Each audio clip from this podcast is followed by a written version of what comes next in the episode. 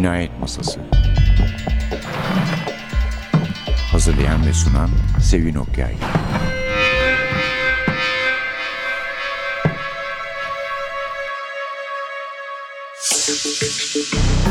Merhaba, NTV Radyo'nun Cinayet Masası programına hoş geldiniz. Efendim malum festivale iki tane polisiye yazarı geliyor. Hatta bugün kitap fuarında ikisinin de söyleşileri var, imzaları var. Tess Gerritsen'la Glenn Mead. Gerritsen'la arkadaşlarımız bir söyleşi yaptı. Onu önümüzdeki hafta takdim edeceğiz size. Glenn Mead'le de 5 dakikalık bir söyleşi yapacağız diye umuyoruz bugün. Ama biz size Türkiye'nin en çok yazan belki de polisiye yazarını bugün takdim ediyoruz. Ne zamandan beri Osman Aysu ile birlikte olmadık. Yeni kitabı Sınırların Ötesinde şerefine dedik ki bugünkü programımız Osman Bey'in olsun. Biz de hem onun polisiyelerinden hem de bu kitaptan biraz da Osman Bey'den tabii söz edelim. Sınırların ötesinde bir casusluk romanı. Yani Osman Bey zaman zaman bu haber alma ve istihbarat örgütlerinde çalışan insanları kitaplarında kullanır ama bu yani hakikaten düpedüz böyle bir casusluk prosedür romanı gibi. Yani nasıl olur, nasıl çalışırlar karşılıklı çünkü iki tarafı da anlatıyor. Paralel gidiyor hikayeler. Şimdi hem iki taraf var hem de o iki tarafın içindeki bu iki taraf İngiltere ve Rusya oluyor. O iki tarafın içinde bölünmüş gruplar var. Yani bir devleti temsil eden gerçek istihbarat örgütü var. Bir de durumun değişmesini isteyen kişiler e, var. Bir başka örgüt, bir isyancı örgüt olarak ama resmen isyan halinde değiller. E, ancak açıkladıkları zaman duruşlarını, tavırlarını, isyanlarını da gerçekleştirmiş olacaklar. Bir de tabii bizim istihbarat örgütümüz var. Onlar da zaten casus kaynayan anlaşıldığı kadarıyla kitaptan İstanbul'da biraz daha fazla bir hareketlenme, dikkati çekici olaylar görünce, hissedince onlar da şüphelendikleri kişilerin ardına düşüyorlar ki zaten bir kısmını nasıl olsa her zaman izliyorlar. Bir de tabii herkes öbür tarafın içindeki bazı insanlarla işbirliği yapıyor. Bu ille de karşı taraf için çalışıyor anlamına değil ama ortak çıkarların gerektirdiği bir şekilde birlikte e, çalışabiliyorlar zaman zaman. Bizim tabii bu durumda esas kahramanımız bizim istihbaratçılarımız oluyor. Bir genç hanım var bir yıl olmuş daha gireli örgüte bir de onun amiri yani Ayşen ve Hakan. all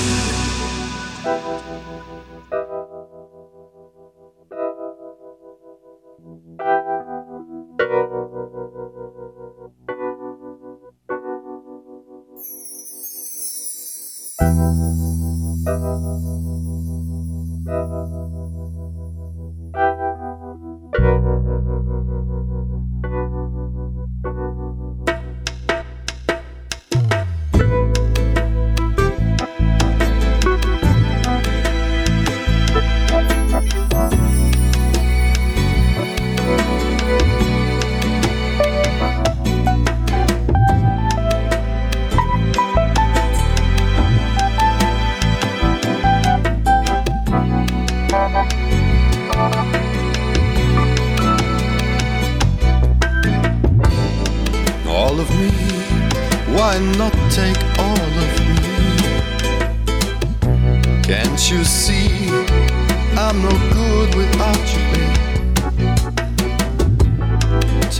Lips, I wanna lose them.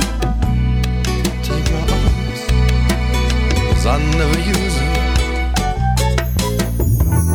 Your goodbye left me with eyes that cry. How can I go on without you, baby?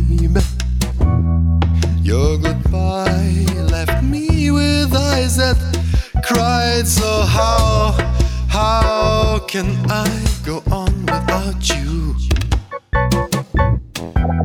You took the part that once was my heart. So why not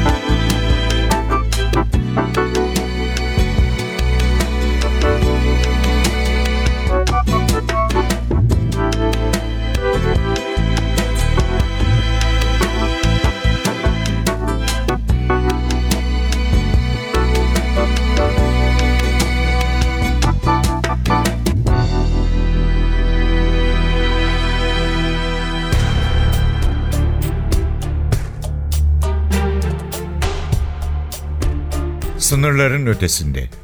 Oliver Gold soğuk bir şekilde gülümsedi. Gary Hunter'ı çok iyi tanıdığını sanıyorsun değil mi? Kesinlikle efendim. Dedim ya onun yetiştirilmesinde çok emeğim geçti. Ayrıca ailesini de tanıyorum. Oğlunun vaftiz babasıyım. Biliyorum biliyorum. Fakat bilmediğin konular da var. Ne gibi? Onun çift taraflı çalıştığına dair iki senedir bilgiler alıyordum. Bu imkansız. Buna inanamam. Önce ben de inanmadım. İhtimal vermedim. Ama elimde çok güçlü kanıtlar var.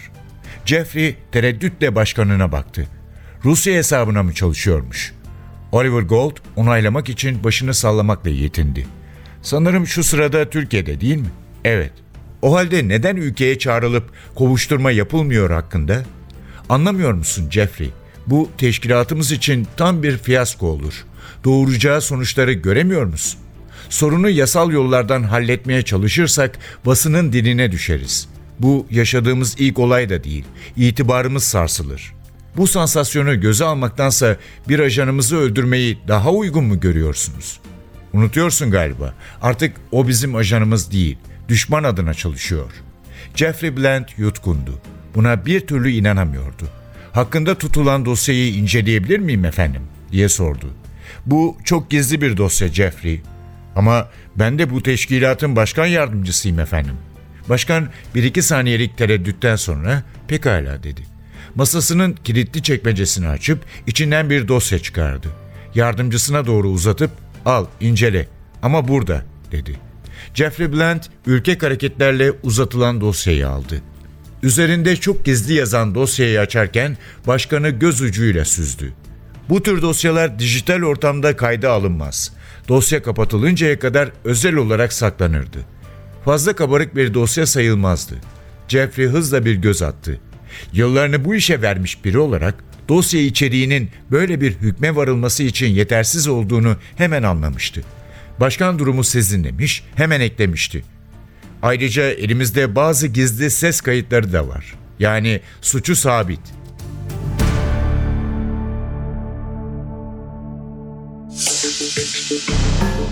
Evet, Ayşen'le Hakan iki kişiyi izliyorlar. Bir tanesi Rus, bir tanesi İngiliz. Ama İngiliz olan İstanbul'da yaşayan birisi değil. Ankara'daki Büyükelçiliğin basın ateşesi İstanbul'a gelmiş. Onu izlerlerken niye geldi acaba diye bir Rus'la buluştuğunu görüyorlar bir kitapçıda. Ve birbirleriyle kavilleşip kitapçı çıkışında biri İngiliz'in biri Rus'un peşine düşüyor. İngiliz'in peşine düşen kaybediyor izlediği şahsı.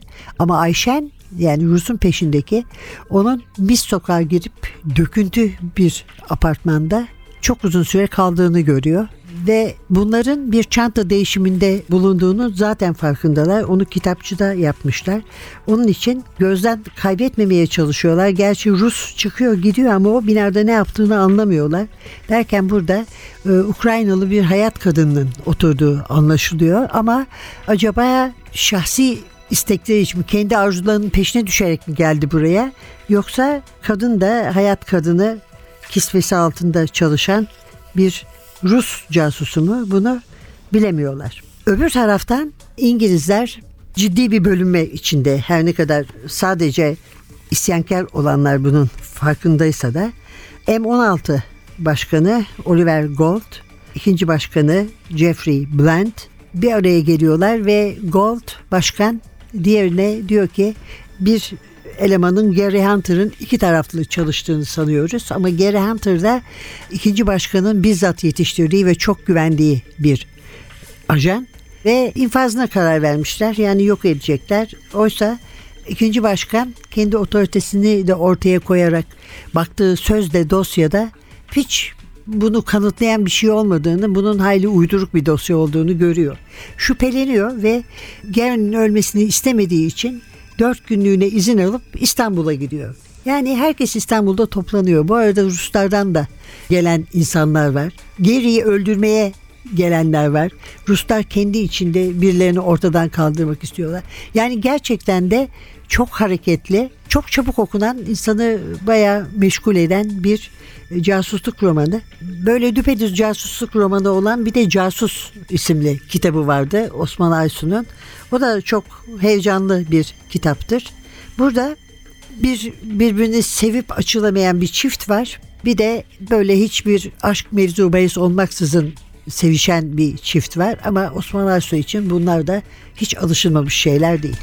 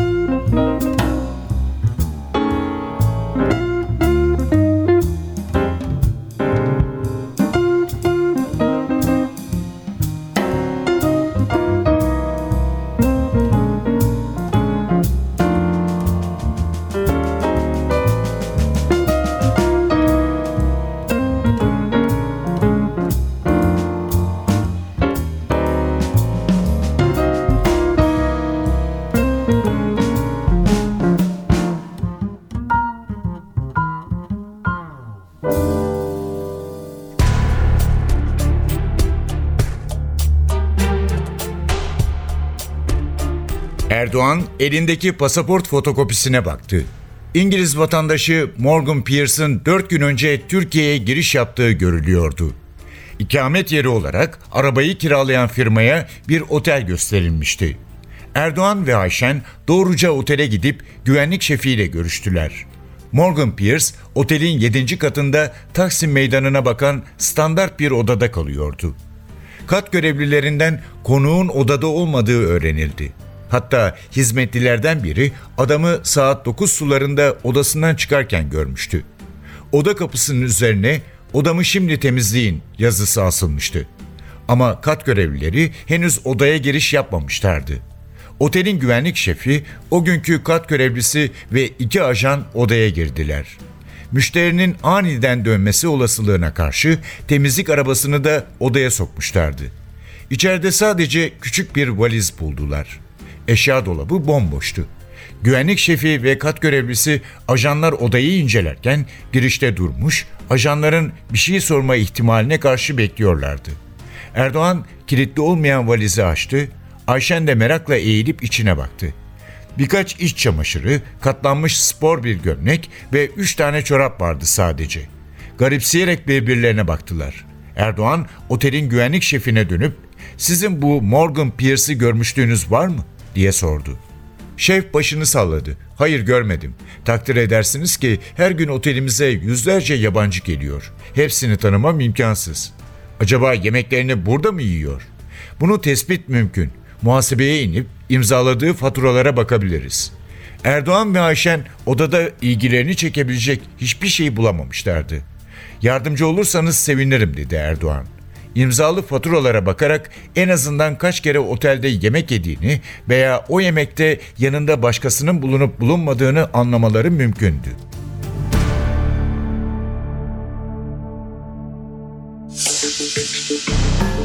Hiç alışılmadık bir şey sayılmaz demiştik.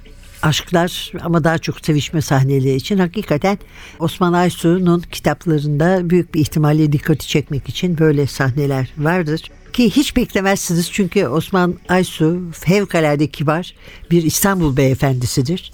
Ama bunları kitabına böyle sahneler koyarken de bir bildiği var herhalde.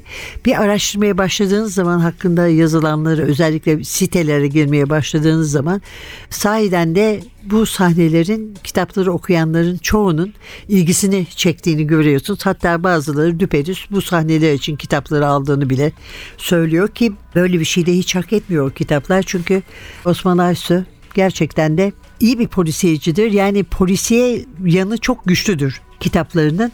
Zaten kendisi de bir vesileyle sanıyorum burada radyomuzda bize konuk geldiğinde Ahmet Ümit'in edebi yanı benden daha iyidir ama ben de polisiyede ondan daha iyiyim demişti. Artık bunu Ahmet ne der bilemiyoruz tabii. Osman Aysu İstanbul'da doğdu, İstanbul'da büyüdü.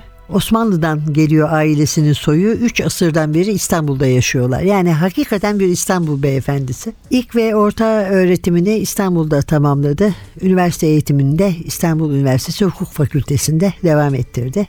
Sonra da uzun süre avukatlık yaptı. Bu sırada polisiyeye merak sardı. Özellikle de Mike Hammer, Philip Marlowe gibi hemen hemen aynı dönemin karakterleri, gerçi yazarları çok farklıdır birbirinden ama hard boiled dediğimiz türün içine girerler her ikisi de yani Mike Mickey Spillane Mike Hammer'ın yazarı ve Philip Marlowe'un yazarı Raymond Chandler'lar. İkisi de aynı dönemin ve aynı eğilimin yazarlarıdır. Yani altın çağdan sonra böyle zengin evlere ya da köylerdeki yazlıklara veyahut da oradaki insanlara kütüphanelerde kitabın sonunda açıklanan cinayet esrarına değil de tamamen sokaklardaki hayata, o sert hayata dönen, onu ele alan yazarların kitapları. Bunları çok seviyormuş. 1989'da avukatlığı bırakıp kendini eve kapattı ve kendi de polisiye yazmaya karar verdi. Yani neden neden hani 5. Avenue kaç kişi biliyor ki ne diye 5. Avenue'da geçsin? Niye burada geçip de efendim Boğaz içinde geçmiyor? İstiklal Caddesi'nde yürümüyor bu adamlar diye düşünmüş kendi dediğine göre. 5-6 tane de yazmış polisiye ama hiç yayınlamayı düşünmemiş yani. Öyle yazmış seviyor diye yazmayı vakit geçirmek için. Sonra bir tanesi de eşi okumuş ve Yayınla bunları demiş. ısrar da etmiş. Böylece yayınlamaya başladım diyor.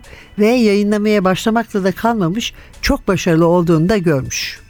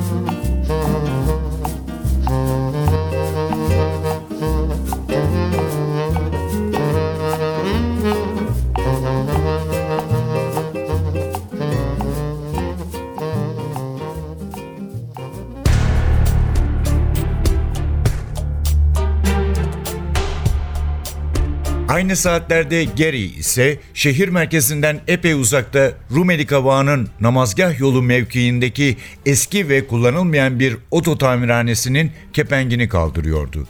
Son derece tenha bir yerdi ve etrafta hiç hareket yoktu.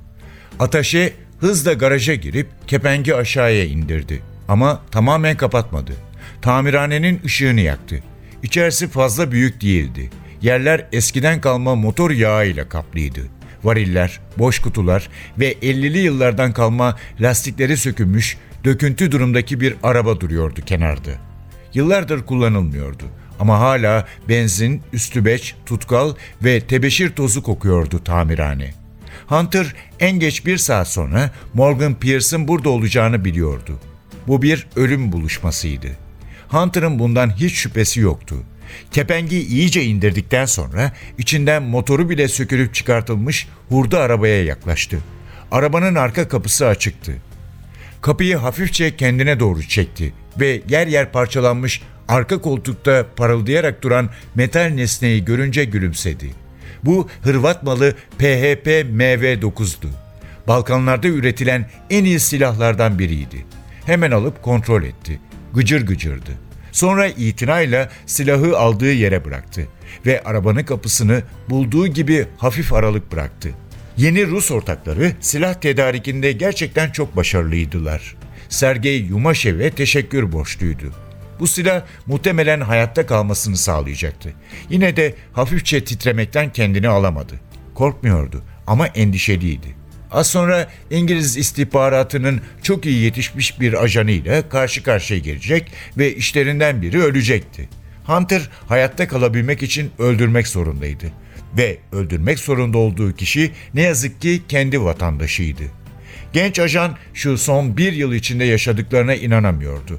Bu yüzden Jeffrey'nin yaşadığı şaşkınlığı anlayabiliyordu. Yaşlı başkan yardımcısı anlattıklarına bir türlü inanmak istememişti.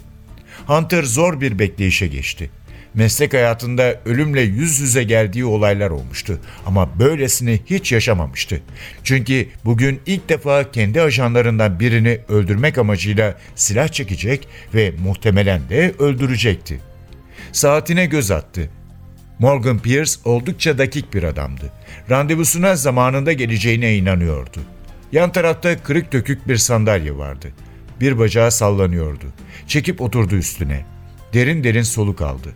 Bir an gözlerinin önüne karısı Cynthia ve çocukları geldi. Kader'in nasıl bir oyun oynayacağını bilmiyordu. Belki onları bir daha asla göremeyecekti. Bir an içinde bir acı hissetti ama hemen sonra kendini toparladı. Şimdi bunları düşünmenin kesinlikle sırası değildi. Son derece dikkatli olmalıydı. Kaderini kendisi çizebilirdi. Bu onun elindeydi. Beklemeye başladı. Çıkarmadı. Dosyayı kapatıp başkana uzattı. Çok üzgünüm dedi Oliver.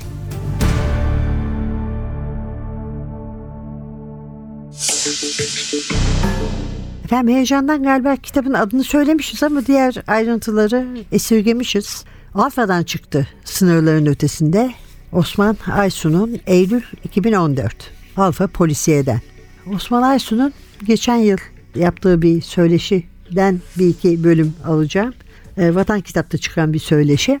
Sanırım yazma isteği 1940'lı yılların sonuna doğru henüz bir ilkokul talebesiyken benliğime düşmüş bir ateş topuydu. E zaten böyle konuşan bir insanın da sonunda yazar olacağı nereden baksanız belliymiş. İkinci Dünya Harbi'nin hitamında o zamanın çocuk ve gençlik kuşağı bütün yokluk ve imkansızlıklara rağmen okuma şevkiyle mücehezdi. Donanmıştı yani. En azından kendi adıma şu samimi itirafta bulunabilirim ki okuma ve yazmayı öğrenmek bana dünyaya açılan bir pencere niteliğindeydi. Aslında bu mücehezler falan sizi ya da hitamı korkutmasın çünkü kitaplarında hiç böyle değildir. Herkesin gayet iyi anlayacağı, rahatlıkla anlayacağı sade bir dil kullanır. Osman Aysu dolayısıyla endişe etmeden acaba çok Osmanlıca kelime mi var anlar mıyım anlamaz mıyım diye okuyabilirsiniz. Ama okuma zevki ona anlaşıldığı kadarıyla ablasından geçmiş. Çünkü çok sevdiği marif klasiklerinin ilklerini ablası almış ona. Ve klasik yazarlar da bu sayede tanışmış. Ama pek anlayamıyormuş henüz küçük olduğu için yani ilkokulun son sınıfında belki ortaokulun ilk sınıfında. Onun için de Zaman geçtikçe, daha fazla şey öğrendikçe o eserleri yeni baştan okumuş. Yeni baştan okuyarak biraz daha anlamış, daha fazla zevk almış ve sonra da sürmüş gitmiş tabii. Yani küçük yaştaki bir okuma alışkanlığı hakikaten ileriki yıllarda da pek sahibini bırakıp gitmez öyle kalır yani hep okursunuz. Ne tuhaftır ki 55 yaşında başlamış yazmaya bu kadar meraklı olduğu halde küçük yaştan beri okumaya. Emekli olmuş çünkü işte çalışma odasına kapanmış boş vaktini değerlendirirken sonunda az önce dediğimiz gibi eşinin tavsiyesiyle bastırmış ve hiç beklemediği bir ilgi görmüş. Şimdi 80 civarında yani ya 80 ya da 81'di tahmin ediyorum. Hala günde 7-8 saat yazacak enerjiye sahip 90 civarında kitap yazmış Osman Aysu. Bu arada o kadar gerçeğe uyan şeyler yazmış ki hep mit mensubu olduğu düşünülmüştür. Pek çok söyleşide de bu sorulmuştur. Biz de sormuştuk. Olmadığını söylemişti. Öyle bir geçmişim yok. Tipimden de anlarsınız zaten diyor. Ve tanıdıkları olduğunu, insanlarla konuştuğunu ve onlardan bilgi aldığını, daha önceki kitaplardan bilgi aldığını, kendisinin MIT'le aktif olarak hiçbir ilgisi olmadığını altını çizerek söylüyor. Evet efendim bu hafta Osman Aysu ile birlikteydik. Önümüzdeki hafta umarız bir festival yazarıyla da birlikte oluruz. Ayrıca bilmiyorum belki Osman Bey de yani o kadar çok yazan birisi ki büyük bir ihtimalle yeni kitaplarıyla fuarda da yer alıyordur. Biz ama başka bir polisiye yazar da sizinle birlikte oluyoruz. Ve önümüzdeki hafta yeniden birlikte olmak üzere izin rica ediyoruz. Mikrofonda Sevin, masada Atilla, kitaptan bölümler okuyan arkadaşımız Suha Çalkivik. Diyoruz ki bir dahaki cinayet masasına kadar siz de endişe ve heyecan içinde kalın. İyi günler.